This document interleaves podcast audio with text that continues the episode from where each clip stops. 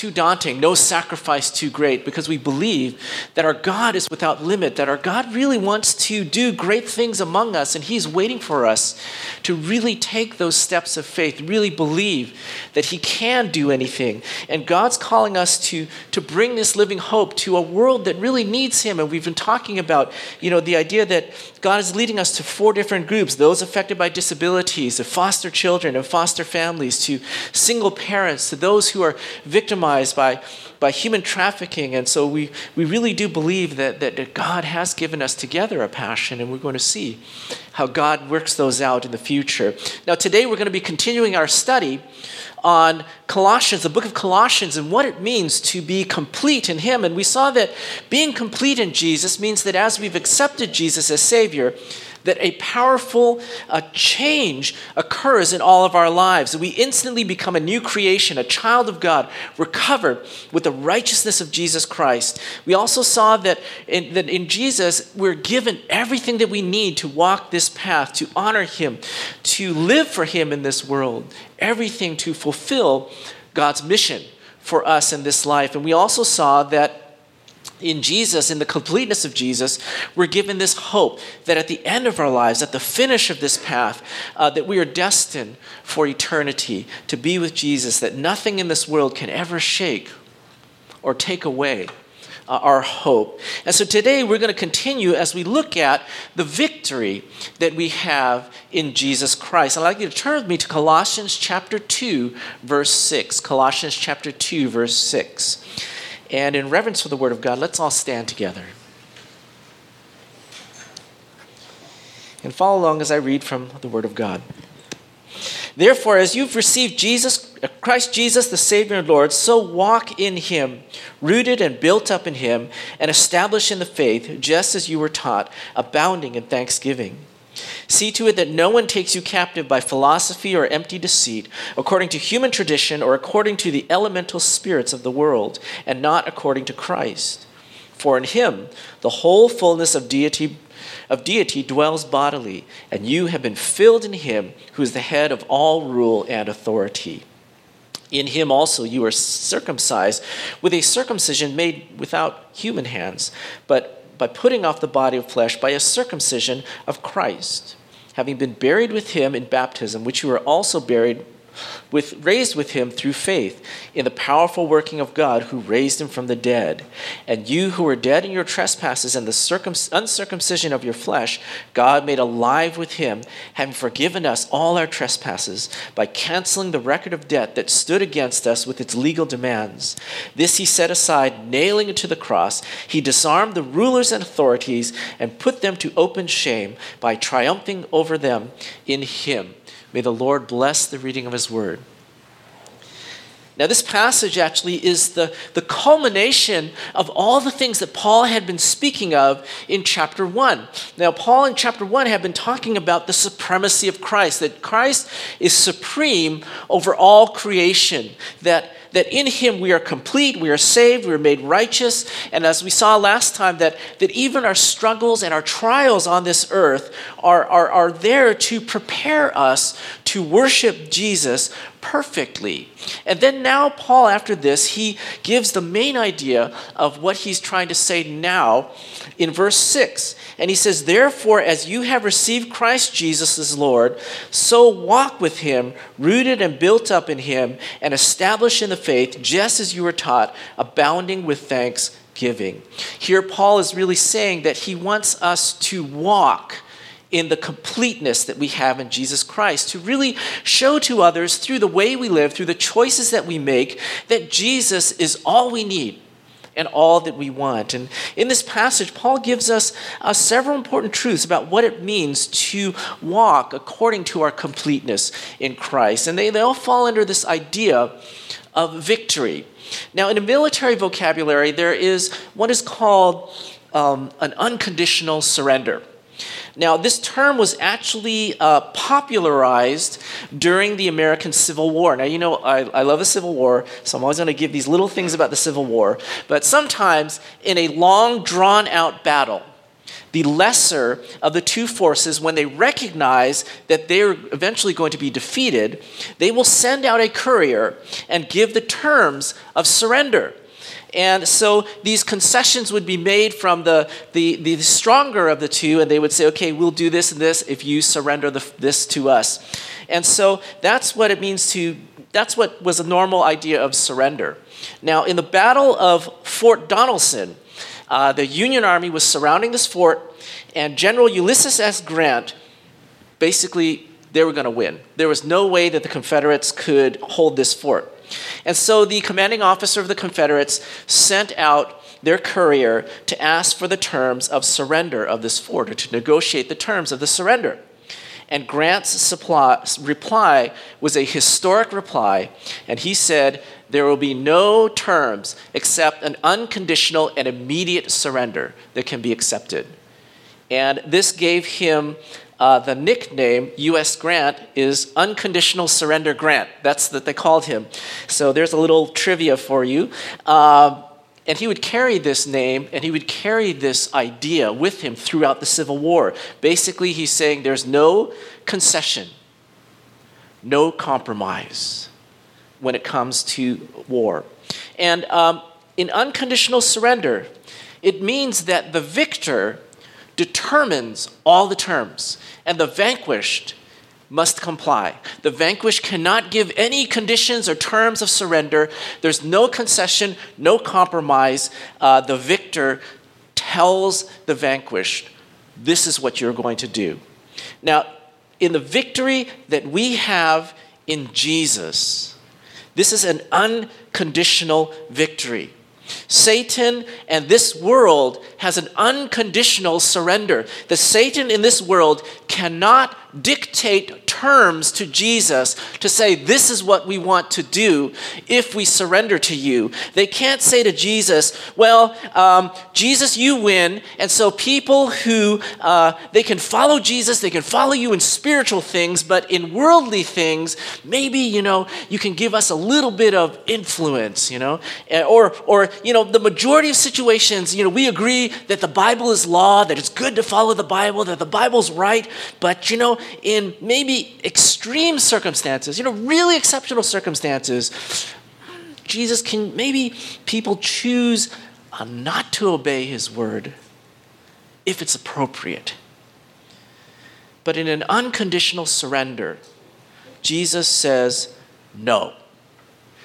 This is an unconditional victory. It is a complete victory. No concessions will be made, no compromises with a defeated enemy. Satan, you lost the war. You are vanquished. You must accept the terms of this victory, your judgment. And Paul is saying in Jesus Christ, we share this same victory over Satan and over this world. And he says, now we must live this victory.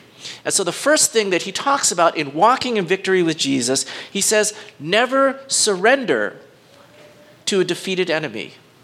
I mean, that makes sense, right? Never surrender to a defeated enemy. Um, verse 8 says, See to it that no one takes you captive by philosophy and empty deceit, according to human tradition, according to the elemental spirits of this world, not, and not according to Christ. And basically, Paul is saying, when you've won the war, you don't surrender to the enemy. You don't bargain with Satan or with the devil or with the world because Jesus has victory. There's no need to compromise.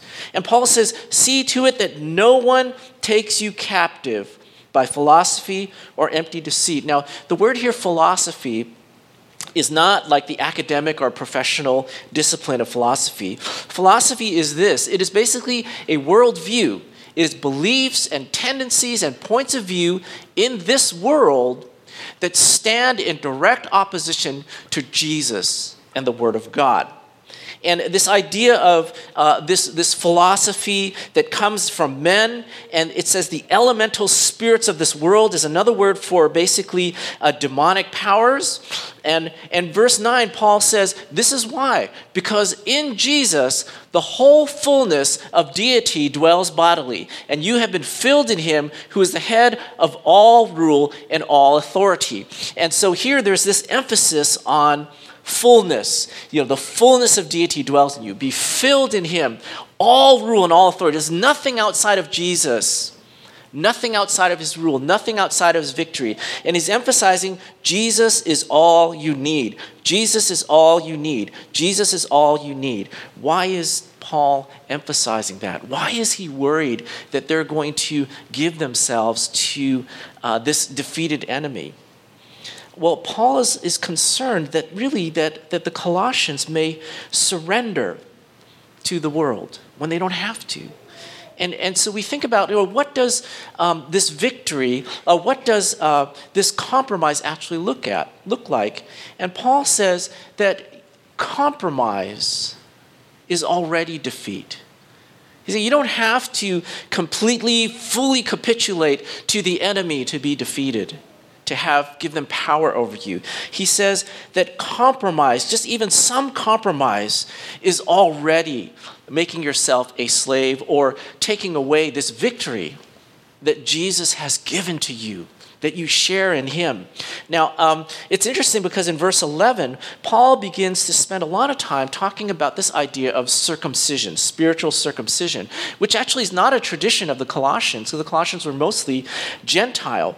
But this is most likely a vulnerable area for the Colossians. Why?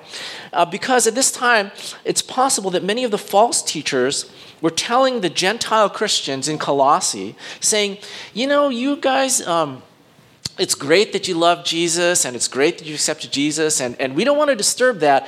But, you know, if you really think about it, you know, you guys are second class Christians. Uh, you're not as good as the Jewish Christians. They say, why? Well, because because the Jewish Christians, they have circumcision. They have all these uh, ceremonies and things that you don't observe. And, and, and so you're not truly uh, with the rest of the crowd. Uh, in fact, if you just add a few things, um, you get circumcised, you follow some of these things, then you can be complete. You know, Jesus hasn't given you everything. So there's a sense that basically um, the, these false teachers, the world is telling them that Jesus is not enough. That it's good that you have Jesus, but I'm gonna, you know, we have something else that you you need, like just be circumcised. It's just a little thing that you add onto it will make your experience of life so much better. And Paul says, Paul says, hey, you know, I know what these false teachers are saying, what the message of the world is saying, and how it is tempting you, and where you can fall. And that is in this idea that, hey, Jesus is good, but maybe he's not enough. You know, maybe there's something else that you can add to it to make life even better closer to God, uh, more fulfilled. And, and, and he says, uh, uh, and he says, you know, the idea that this, this idea that, oh, you know, if you just follow uh, the law and, and just get circumcised, it's just one little compromise. It's not a big deal. But, but Paul says, no, this is a big deal. In fact, Paul says, you, you don't need to be circumcised because you already are circumcised. And now that's why this, this, uh, this, this discussion that Paul gives is very, um, it's very heavy, but there's a lot of interesting things in here. Paul's saying this is what God did to win the spiritual war. This is the victory that you have in Jesus. He says, In him you were also circumcised with a circumcision made without hands, by putting off the body of flesh by the circumcision of Christ, having been buried with him in baptism, in which you were also raised with him through the faith in the power of the working of God who raised him from the dead. Now, this is a very difficult uh, passage to interpret and to be quite honest, I was really struggling with this because I was reading through these things and trying to decide because there were two ways of interpreting it, and both of them seemed pretty strong. But it all revolved around these words by putting off the body of the flesh by the circumcision of Christ. What does that actually mean? Now, a lot of times, and this is what I had kind of thought before, this idea of circumcision of Christ is we think of it as circumcision by Christ. Because it says, you're not circumcised by living hands, you're circumcised of Christ. You have the circumcision of Christ. Now, we, we tend to interpret this as saying, oh, by Christ, Christ circumcised us. He cut off the fleshly desires or cut off our flesh, Uh, us from the flesh, so that we now are raised with him. But actually, when you look at the way in which this is placed in the passage and the way it is actually written, it's more likely that it is the circumcision of Christ, not the circumcision that Christ did to us, but the circumcision that he experienced that we are sharing in that same circumcision. Okay, so that's, that's the difference there. Now, why is that different? Basically, what this translation, how this can be translated, is, is to say, we were circumcised with Jesus when Jesus was stripped of his body of flesh when he was circumcised, meaning when he was crucified. Meaning we're sharing in this experience of Jesus. We died with Jesus in the way that he died with, Je- with, with the, the way that he died. We were circumcised in the way that he was circumcised, in a sense of the, because the idea of, of, of uh, the body of flesh is literally the tearing away of flesh from the body. And so we think about this, and circumcision, and here's, here's the argument circumcision is a form of physical mutilation, okay? And uh, I once told my sister that circumcision was the cutting off of the tip of your finger because she asked me when she was really young, and it was really hard for me to explain what it was. I said, it's just cutting off the tip of your finger. So she goes, ooh, gross, you know. But anyway, it's the mutilation. It's a little thing about me. But, anyways, it's the physical mutilation. It is a sign or the initiation of the inclusion into the old covenant and the nation of Israel, right? It's a mutilation of the body to enter into a, a new community, which is the, the, the Jewish community. Now, the circumcision of Christ is the initiation into the new community of the church. It's, it's a new circumcision. It's a different circumcision. That you don't have to go through the old circumcision to get into Israel because Jesus Christ has a circumcision that is new that brings you into the church once you receive Jesus as Savior.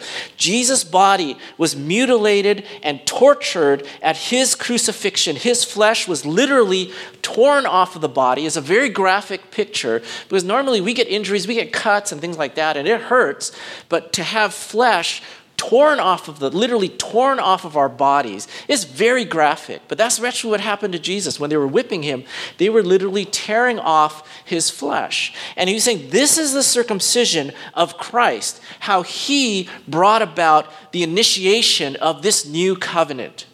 And this is how we also enter in to this new covenant as well that we share in this circumcision we share in this death of Christ. And what Paul is doing is he is reminding us with a very graphic image of the price of the victory that we have in Jesus Christ. To picture Jesus with his body being mutilated and tortured. And Paul is saying, that is what God did.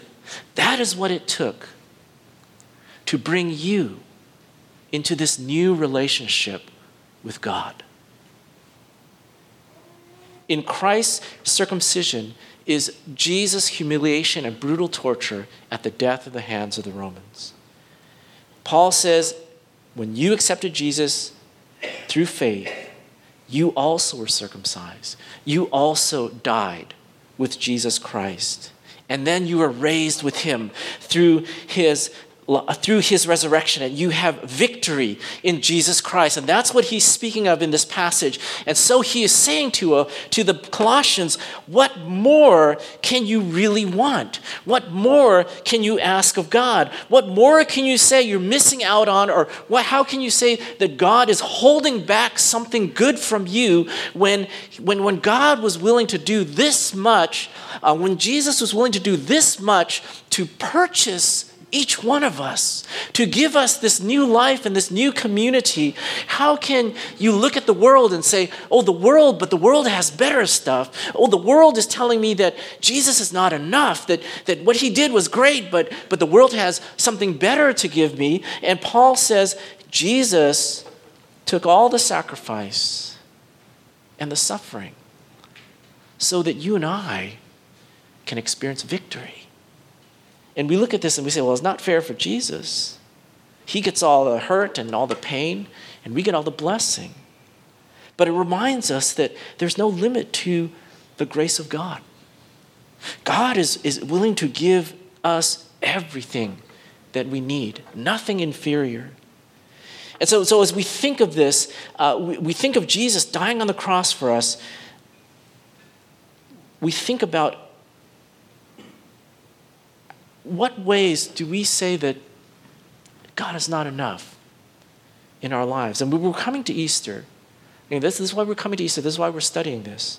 We're thinking about the death of Christ. We're thinking about the cross of Christ. And as we think about the cross of Christ, as we think about the resurrection, we want to ask the question what aspects of this world makes us feel like Jesus is not enough? Well, and, and the second question is even more important. In what ways do we honor Jesus less because of it? Okay, in what ways are we, we talked about this in our Life Bible class, in what ways are we, in a sense, robbing God of his glory, robbing Jesus of his glory because we feel like Jesus is not enough? That, that, that, that the world can offer us something, uh, something more.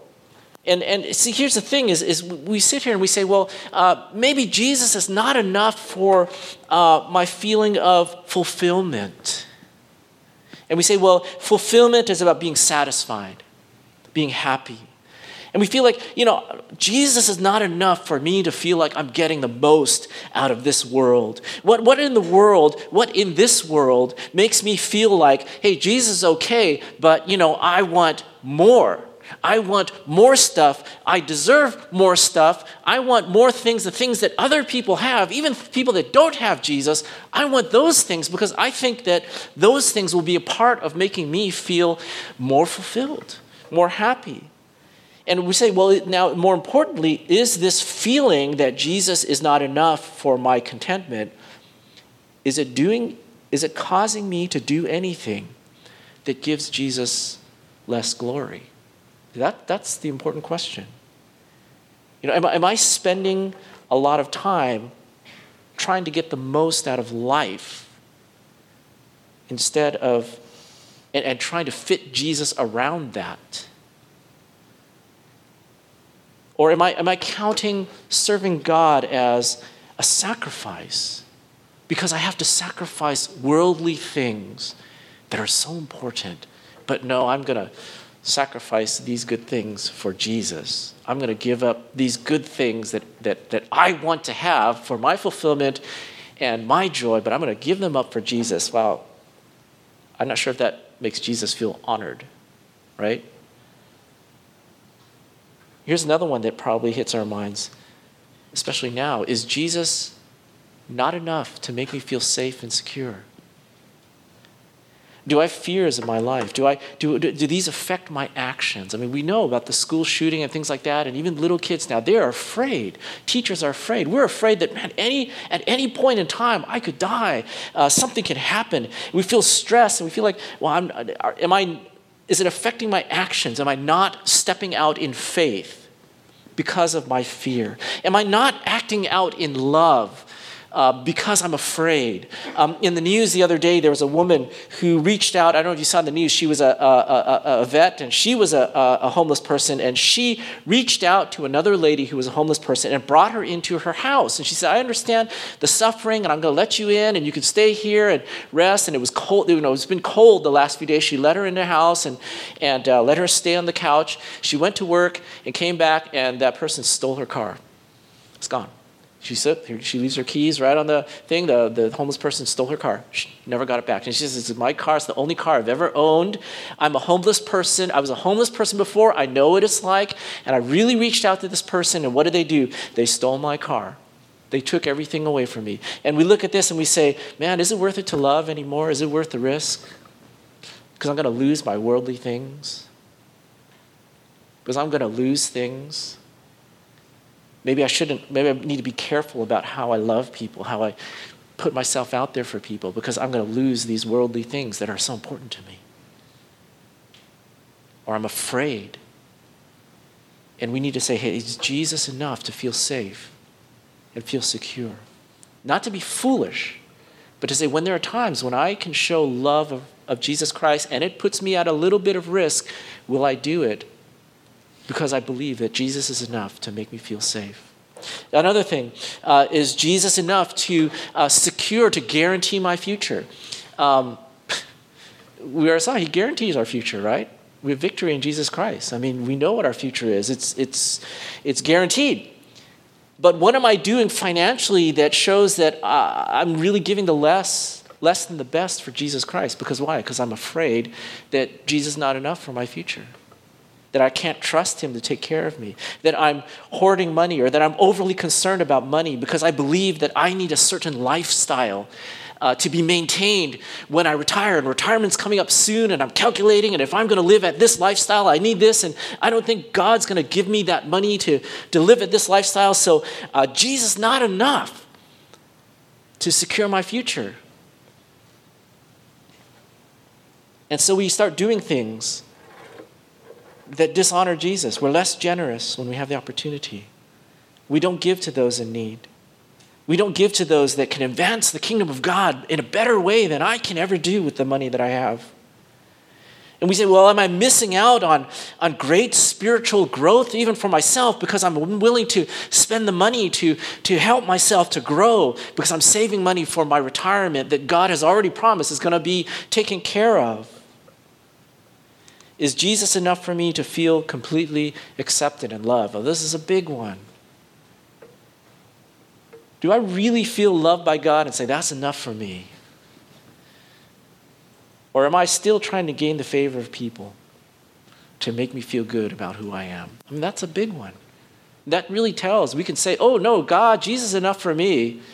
But boy, do I feel crummy if I don't have enough friends or if I'm not that popular or if I'm not respected and admired like other people? Am I compromising my testimony? Am I wasting my time? Am I changing my behavior or compromising obedience to Christ just to gain the favor of others? And we say, oh, it's for the gospel. But, you know, Jesus don't need us to compromise for the gospel. Uh, the gospel goes forth through truth, right?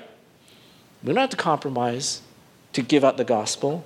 Are we allow people? Am I allowing people to control me? That's the whole thing. It's like, oh, Jesus is enough for me, but you know, I'm going to please some people because I want to be popular in school. I want to be a good testimony at work so I can share Jesus. But no, it's really, I just want to, I want to be fulfilled professionally. I want to feel good about my profession. Um, I, am a, we say I'm a slave to, to my work, but no, I'm not a slave to my work. I'm a slave to my own ambitions and my own insecurity and my own desire to, to say, This is who I am because of how people feel about me or how they see me at work or at school. I'm so wrapped up and consumed in all of these things. And, and what it is, Paul is saying that what, when we do these things, all we're doing is we are surrendering to a defeated enemy. Where we're giving up our victory in Jesus Christ. Jesus' hard fought battle to give us this freedom,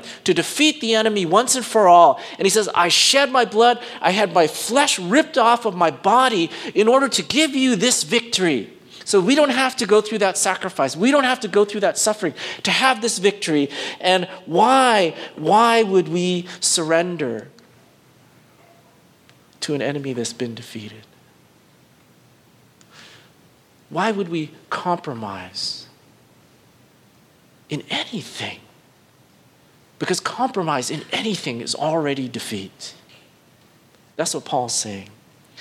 Third thing that Paul says in this passage, he talks about our victory in Jesus Christ. And he talks about the crucifixion. He, he talks about the crucifixion, and now he turns to victory. And I want you to think about this. You think about it, and we're going to be thinking about this as we come to Easter can close your eyes if you want to think about it, if, as long as you're not tired, and say, you know, you picture Jesus on the cross, the body of his flesh was torn from me. He was beaten with rods. He was whipped with sharpened objects. He was spit on on his raw flesh. and he hung on the cross for my sin. And you think about that picture, and now you open your eyes and you say, Jesus is risen. The war is over. Satan is defeated, and it is an unconditional surrender. He has no power, he has no weaponry, no right over anything anymore, or any part of our lives. And here's the victory in verse 13. And you who are dead in your trespasses and sins, you who are hopelessly separated from God, yet God made us alive together with Jesus. Jesus forgave all of our sin. He canceled the record of debt that condemned us with all of its legal demands. He took this damning list and he nailed it to the cross, and God disarmed all the powers of darkness and sin and put them to open shame through the the triumph of his beloved Son, Jesus. Amen. This is a victory. Amen. Amen. Amen. This is a victory that we have in Jesus. First thing, you who are dead in your trespasses and sins and the uncircumcision of your flesh are now made alive with Jesus. Colossians, he says, Colossians, you were joined, he says, you, before you were joined with Christ, you lived in the realm of death. Everything smelt of death and hopelessness. Uncircumcised means separated from God. There's nothing of God in your life. There's nothing of God in this place. There's nothing good, nothing beautiful, nothing eternal in your life. That was what you were before Jesus. And now, in Jesus, God has made you alive. You are in the living. All those things of death is now shed from you, and you're clothed in a new body, and you have a new heart, and you're destined for a new heaven and a new earth filled with life, a river of life that continues to fill us day by day. That's the victory we have in Jesus. That's the life that others in this world can only dream of. And we have it. People in this world would, if they knew the type of life that we have, they would give everything that they own. Everything that they own to possess it. And God gives it to us freely.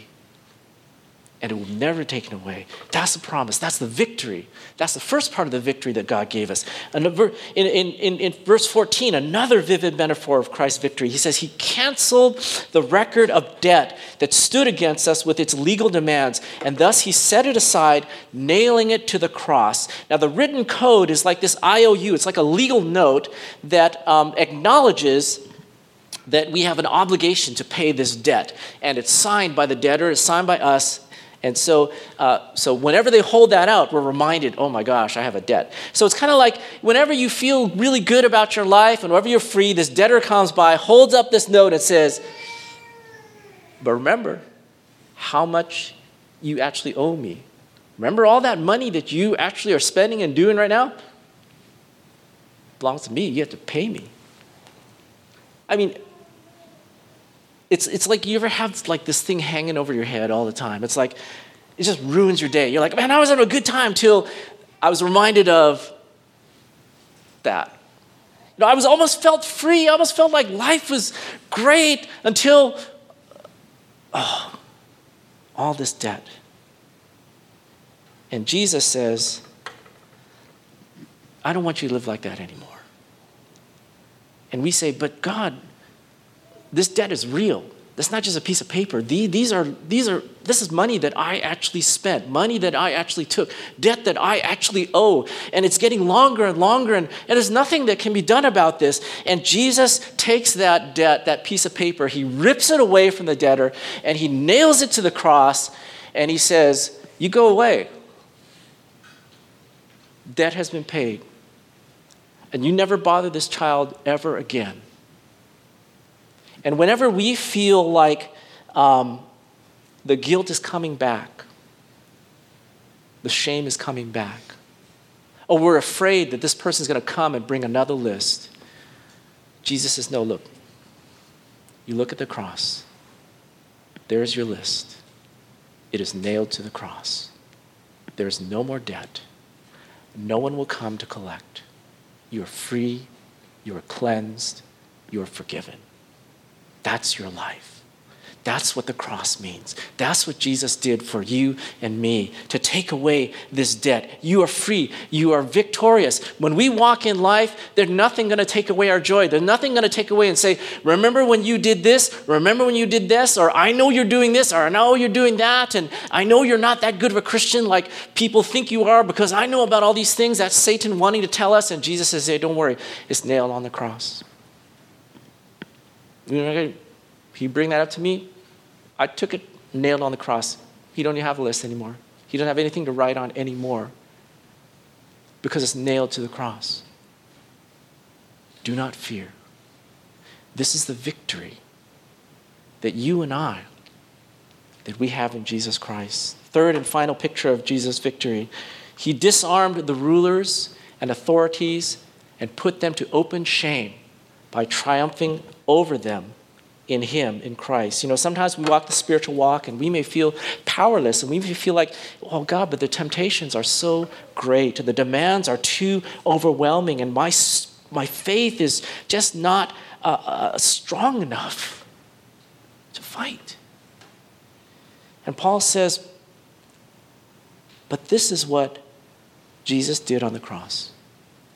He disarmed, stripped the powers and authorities of their potency of their power, of their ability to influence you, of their ability, their attractiveness, or their ability to intimidate you. Jesus has, has taken that all away and he has stripped them. Literally, when prisoners, if you want to put them to shame, you shave their heads and you strip them naked and make them march in front of the victors. And this is a sense of open shame, being stripped naked, saying, You're nothing, you're nothing. See, in this world, Satan and the darkness of this world will often cover themselves in glorious disguise, right? I mean, they'll be flowing robes, beautiful hair, uh, manicured nails, saying, This is what you want to be. You want to be like me, like the world. You want to drive the car that I drive. You want to have the lifestyle that I have. You want to have the friends that I have. And, and they look like all this stuff is so beautiful, and I'm so powerful, and I'm the, the victor. But Jesus says at the cross, Jesus ripped up all of that facade and that masks and tore all these things apart and shows Satan and the world and sin for what it is naked, shameful, weak, nothing to attract us away from Jesus. Nothing to say, boy, I wish I had some of that added to what I have with Jesus. No. Because in Jesus, when he died on the cross, he exposed the deeds and the ugliness of sin and who Satan really is and what it is that we are constantly being tempted about. It's ironic on Good Friday, and we'll talk about this when Good Friday comes. You know, Jesus marched along the Via Dolorosa, and, the, and Jesus' captors, they were dressed in their fine religious robes and their Roman uniforms, and they dragged Jesus through the city, stripped him naked, held him with contempt, nailed the charges against him on the cross, as if he was the one to be ashamed, that he was the one being accused, that he was the one that was powerless. But in spiritually, in reality, what God was doing at the cross was exposing the ugliness, the hatred, uh, the, the, the, the depravity of sin and the judgment of sin. And he was pronouncing judgment not on Jesus, but on the people around him.